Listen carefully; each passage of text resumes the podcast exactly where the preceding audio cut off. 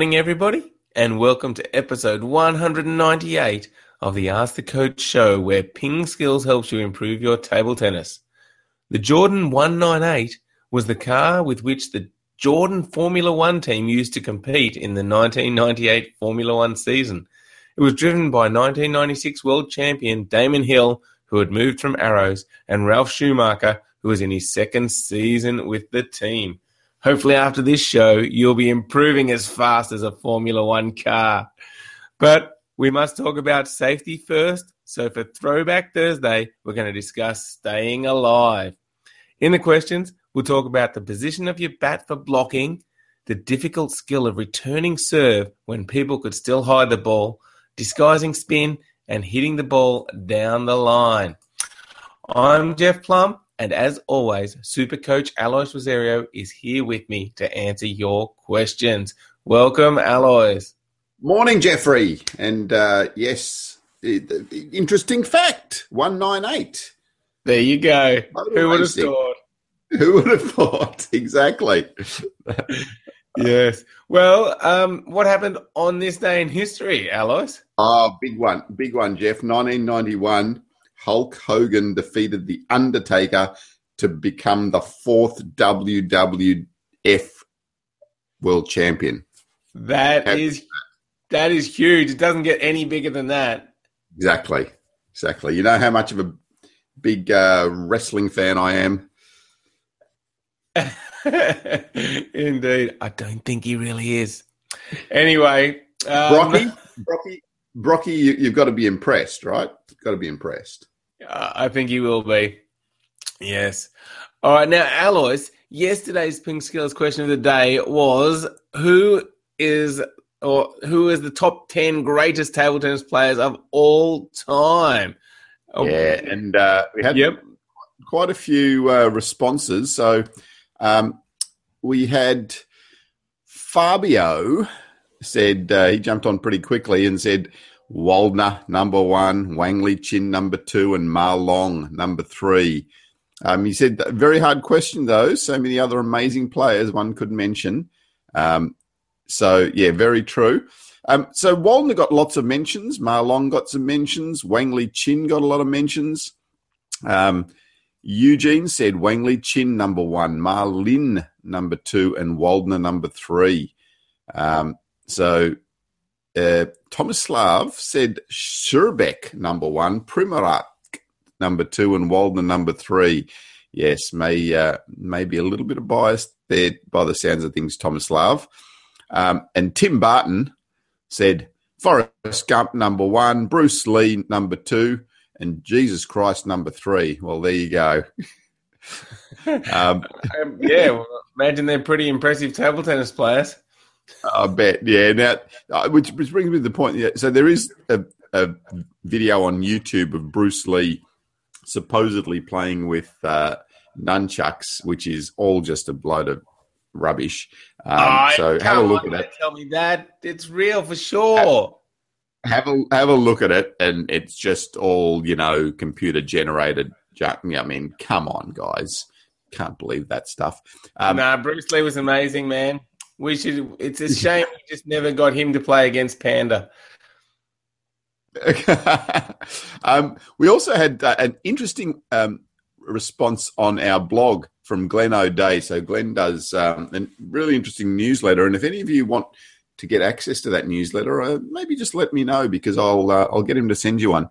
So his top ten, really interesting. Number one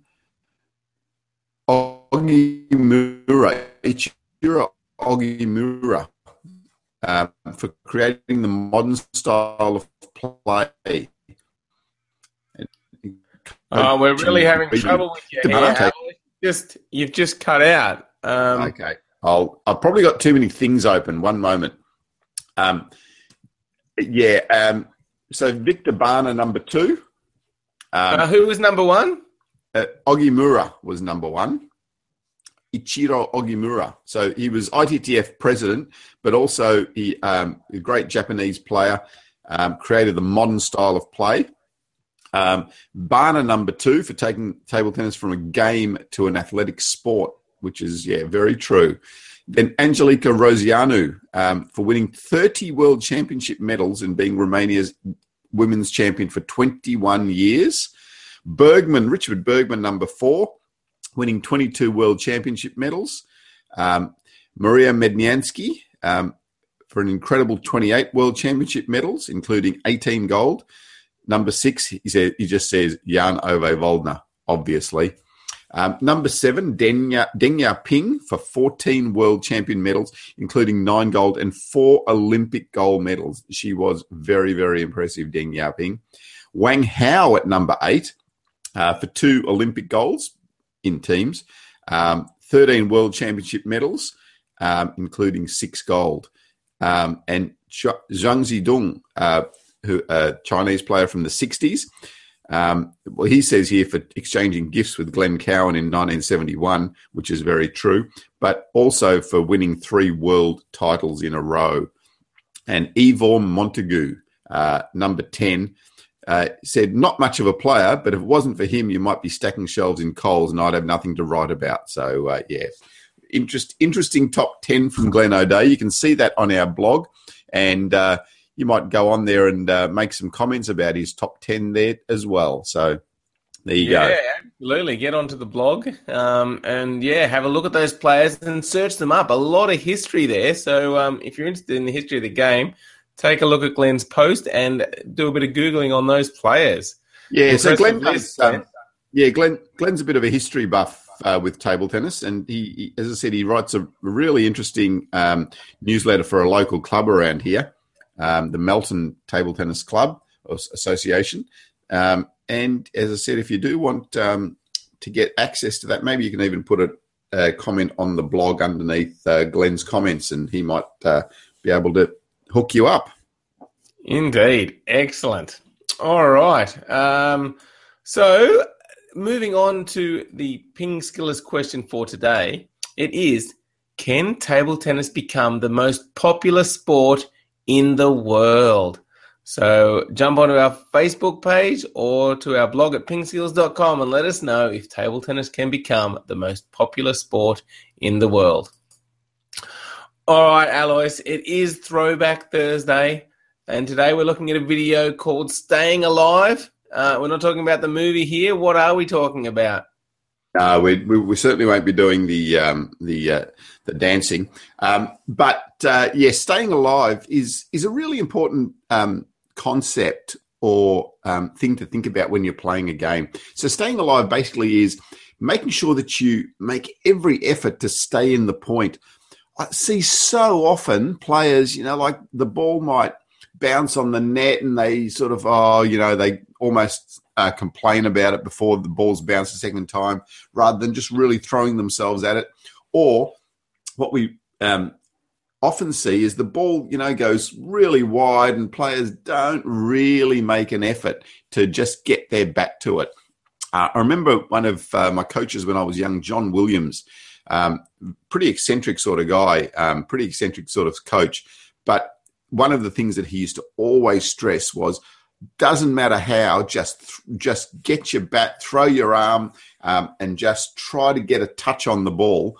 Um, and you'll be surprised how many times that ball um, goes back on the table, and how many times you win the point just by doing that. So, what happens is that you know by by doing that, firstly, your opponent thinks, oh, "I've already won the and suddenly they've got to play another ball or another uh, another shot, and that can be quite off-putting, and that often throws them off their game. And um, you know, like if you can just get a bat to it, if you can put a little bit of backspin on it, great. If you're uh, uh, away from the table defending, just get the ball on the table one more time, stay alive in the point, and you'll be really surprised how many of those points you win. And I suppose just following up on from that as well, those sort of points can often turn a game as well. You know, I mean, if if you you make one of those points at six five down and suddenly it's six all instead of um, you know seven five, it's a big turnaround point, and suddenly your opponent starts to get some doubts um, in their own mind. So you know, really work hard at uh, in the matches at just making sure you get your back to everything. Doesn't matter what, you know, if you've got to dive, if you've got to just throw your throw your arm out. Um, just get that ball back on the table. Stay alive. It's very important. Yeah, certainly is. And we've all played that sort of player who seems to just get that every ball back, and it, it does become frustrating. So you want to be that player, you know. I mean, firstly, try and attack, but if you get stuck on the defensive or you get out of position, don't give up. Just be that player that just gets that extra ball back, and it will make a big difference to your game. Yeah, great yeah, advice. I have to say that uh, Jeffrey was one of the best at that too. He was he was a groveler from way back. Just used to uh, get everything back on the table. Very annoying, but but you know, uh, thank you. I think, but you know, I'm just going to blast through him next time I play him. Just okay, yeah, I look forward to it. All right. Mike D has jumped online and asked a question using the Google Q&A app. So thank you, Mike. He says, the advice you gave me on blocking slow loops has helped. I have another question. I hold the paddle around the three o'clock position for the backhand as the ball nears my body. I noticed that when you hold the bottle, uh, the paddle, not the bottle, the paddle, it's at the 12 o'clock position. So which is better, Alois? How should you have the bat when you're blocking? Yes, so you can you can do either. I think um, uh, for just a bit more safety and control, this can be better. So holding but, the bat straight uh, up, sorry, bat pointing at, up at, the 12, 12, o'clock. At the 12 o'clock for our uh, podcasters. Um, but holding the bat at the three o'clock, so your bat's um, side on, um, is a little bit more um, effective, and it's also and you're also able to adapt to to more. So by the um, bat being sideways, you can then uh, just put a little bit of topspin on the ball, or you can, if you've got a little bit more time, you know, so maybe the ball um, is comes through a little bit slower, you can swing through a little bit further as well. So it can be um, a much more accommodating sort of position to start your block from.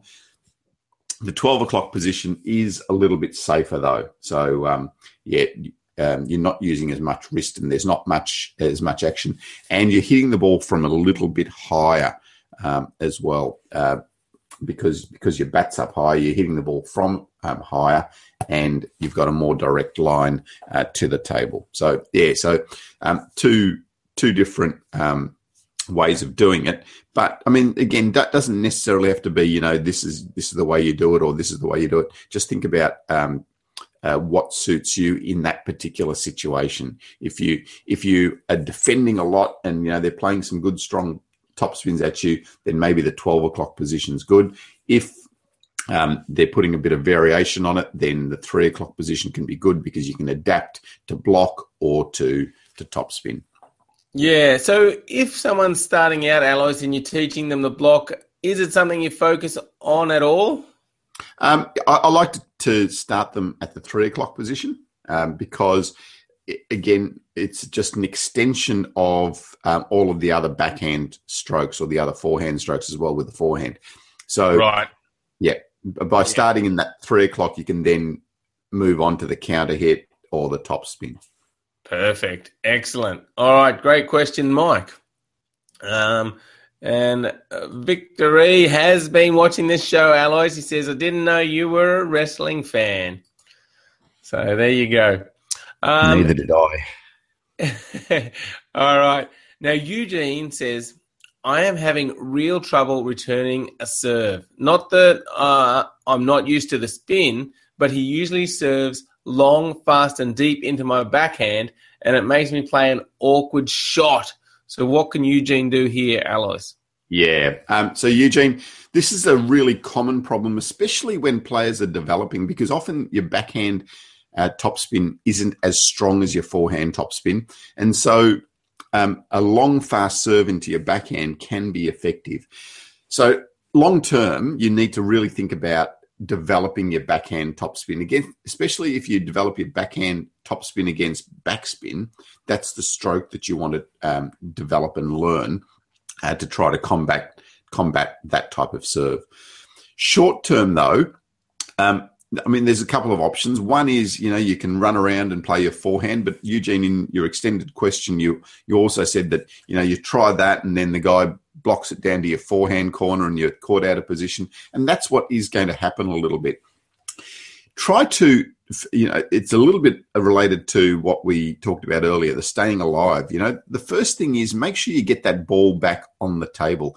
If you're if you're not putting that ball back on the table, then they just gain confidence and they just start serving long and into your backhand and and um, you know then they're just gaining that you know point after point. So firstly, get the ball back on the table. I don't care how. So if you've got to go back and lob the ball onto the table maybe that's that's great. At least they've then got to play one more ball. The worst thing you can do in a match situation, in a match that that, that you're really trying to win, is to just give them point after point with your mistakes. So, firstly, get the ball on the table. Um, as an intermediate step, just think about when you're when you're playing that stroke, just lifting it with lots of top spin, fairly high over the net, give it lots of clearance, and then it won't matter too much. So you said you don't have too much problem with the spin, um, but just give it more clearance over the net so uh, it's a safer shot. So you know, rather than just lobbing it back, just start to put a little bit of top spin on the ball um, and nice and high over the net. Um, but it, you know, and eventually you'll you'll start to get that stroke better, and uh, and it won't be a, won't be an issue. Great, yeah. So long term, work on developing the backhand topspin, and I guess once you've got that better, you can even get someone to serve that serve to you over and over, and just work on practicing that particular serve. Yeah, I was just um, I was just watching the the final of the World uh, Junior Teams Championship, and you know it, I'd have to say it was even happening um, in that match. So Zhu Fei, uh, the Chinese uh, kid, was playing um, uh, Minha Huang the, uh, from Korea. And Minha in the first um, game was giving Zhu Fei a, a, few problems there. So uh, Zhu Fei is a, a penhold player and he was using the reverse uh, backhand there and and was having a few problems with it. I mean, he's obviously a developed player and, you know, has that stroke in his arsenal. Um, but um, he had some problems first and then he he just um, started to play it a little bit safer, started to just spin that ball back on the table and then gain confidence. And by the end of the match, he was just, you know, ripping backhands as well. But yeah, that's that's a, a good principle to, to, start to think about. Yeah, excellent. Um, so yeah, make sure you watch some of these top matches and even the World Junior Championships on ITTV, the ITTF's um, streaming channel. It's great to yeah. learn from these players. Um, yeah, yeah you can. So the, yeah, the te- the teams have just finished. So China, no surprise, took both the boys and the girls um, teams championships. They now move into the um, the singles. So they've already started some mixed doubles last night and um, yesterday. Um, and uh, yeah, they'll be moving into the singles fairly soon. So yeah, get on there and have a look. Um, some some really, I mean, some top players, obviously, some top table tennis. Um, and and I think I said a few days ago, you know, it's probably a little bit more um, real. Um, you know, like you know, watching um, the top Chinese players almost becomes like, wow, that's just out of this world. Um, these guys, you know, sometimes they make mistakes. Sometimes, you know, they are getting caught on their backhand side. So, yeah, um, give give it a watch. Indeed. All right, Yap is asking a question. Alois Yap says, "I'm curious about how you return serves before 2000, when people could hide the serve." How how did people manage? Yeah, um, it, it, now when you look back, you think, wow, you know, like really. Um, but what I mean, players just adapt to what they are presented with by not seeing. So by not being able to see the contact, um, players used to watch the the swing and the motion and you know like even even that sort of action could can give you some some information as to what type of ball uh, spins on the ball, but then also just really watching the ball carefully in flight as it's coming towards you uh, to to see um, you know is the ball curving a little bit more, is it dipping more? So if it, if there's more topspin, the ball will will dip quicker. If there's more backspin, the ball will tend to float through a little bit more. Um, so all those sorts of clues are things that you just start to pick up because you're forced to, because you can't see the contact and you're forced to do that. And I think you're right. When when um, when the rule changed, players, I suppose, then rely on the uh, watching the contact more, and you tend to forget or you don't you don't um, particularly uh, pay attention to those other aspects that are going to give you some clues as well. So that's that's what used to happen. I mean, um, I'd have to I the, the service return rate, you know, probably hasn't changed a great deal. It Would be interesting to see some stats on it. Um, it it it would have improved a bit, but not markedly. Not like you think. You know, they used to miss. Um, five out of 20 returns. Now they're missing zero out of 20. So, uh, yeah, yeah, I mean, that is interesting, Alois. And with all the controversy about the service rule, I actually think it's worth thinking about just getting rid of all the complications and saying people are allowed to hide the ball because I think people will get used to it and people will still be able to return the serve. Not sure it is the answer, but it's definitely worth some consideration. Yeah, that's right. And a similar thing happened, um, you know, with the two colours. So um, long time ago, long, long time ago, you used to be able to um, use black or red on both sides. So you could have whatever colors, basically. There wasn't the stipulation of having red and black. Um, so players used to have the same color, used to have anti spin and, and inverted, um, used to change, you know, used to twiddle during the stroke, during the points, um, do this and this. Um, and, you know, you just adapted. You, you, you tended to just watch that ball, um, get your information from what was happening uh, when the ball hit the bat. So yeah, you just adapt. Indeed. All right. Um, let's move on to a question from Ed, who's wondering about our masterclass on disguising spin, Alois. And Ed asks, how do you alter the angle of your bat with your wrist or your arm? Do you want to elaborate on this? Yeah. So Ed, um, Ed sent me a, a, comment on the disguising spin um, forum. But then he also sent me a bit of a video just to explain what he was talking about. So, so what Ed was saying is that uh, should you, when you're playing your your strokes and changing the angle, you use just your wrist to change the angle, or should you use your whole arm, so here and here, to change your angle? So keeping this quite still um, so uh, almost a rod through there. So keeping that still here and here to change the angle or change the angle here and here um, uh, with your strokes. So Ed, firstly, uh, I, I think this comes in, you know, in stages. So when you're starting out, definitely don't use too much wrist to to change your angle because it's hard for your um, for the brain to understand exactly where your where your hand is and where the angle is uh, to start off with. So initially, I think it's really good to just keep all this quite still. So when you're learning, it's almost like this is one piece. So it's here or here to change the angle of your racket, this or this or this, and do it that way. So you're not using your wrist much at all, but as you progress, you will start to use your wrist much, much more um, to change the angle. Um, as you start to get better perception of where your where your hand is and where your bat is, um, you will definitely use your your bat much, much more. So you'll see um, if you watch the top players now when they're returning serve.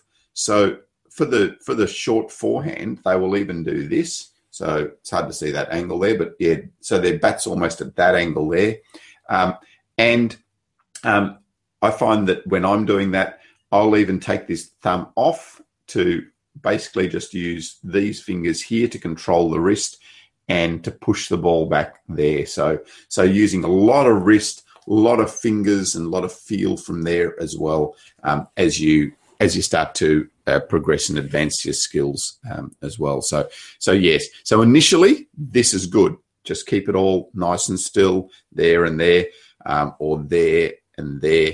But then as you progress, you can certainly start to change the direction with use of the wrist down the line or cross court here and here. Mm, excellent explanation. And that makes a lot of sense, Alois. Yeah, keep it simple to start with. And then as you get more skill, you can develop. And like you said, you do see the players at the top of their game, uh, top of the world, using uh, a lot of wrist. But yeah, start simple and progress. Great question, Ed. All right. Um, Rex says, I'm a lefty and I've learned to do a forehand slam or some of one, and I can hit it from the left side to the right corner, but I can't do the same to the left side of the table. So I think, um, yeah, he's having trouble varying where he's hitting his smashes. Alois, what is Yeah. the answer? Yeah, so this is really related to Ed's um, question. So, initially, what you need to be doing is just changing the position of your body. So, if you're um, if you're hitting the ball across there, so what he's saying is that he can play that ball across court pretty easily, but he can't play that one down the line. So, to play that ball down the line, there's two things that you can do. One is turn yourself more so that then you're hitting the ball later. So if I hit the ball early, this is the angle of my racket, the ball is going to go over there. If I hit the ball a little bit later, that's the angle of my racket. Now the ball's going there. So doing the same, doing the same stroke, bang, bang. If I hit it here, it's going there. If I hit it here, it's going down there. So just uh, waiting a little bit longer will help you to get that ball down the line. Again, though, as you start to progress, you can start to use utilize your wrist a little bit more. So instead of doing this, you can do this to get that ball down the line. Um, that's going to be a little bit um, more deceptive for your opponent to to try and track where that ball's going. Um, and it's but it's a little bit harder for you. So it becomes more of a riskier stroke because you, you are using more wrist um, in that stroke. So so there and there. But um, initially, Rex utilized the turn and the weighting with um, with uh, hitting that ball later to get that ball down the line. Excellent. Thanks for the question, Rex. And uh, lastly, Alois, Brocky, our resident wrestling fan, also known as Victory, has asked, "How can I attack a long, heavy side spin serve? Will a top spin help me?"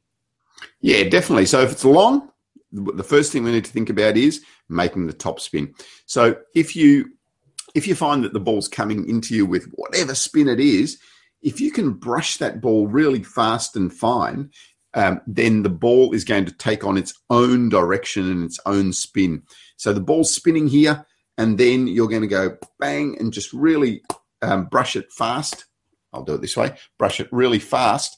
So now the ball is going to start to spin in the direction that you want it to. So, yeah, t- definitely top spin will help in that situation. Yeah, certainly. And as Alois said, for everyone out there, any long serve, your long term goal is to be able to top spin that serve. So work on your top spin strokes. Excellent. Well, Alois, that wraps up uh, show 198. Only two more till show 200. Getting pretty excited.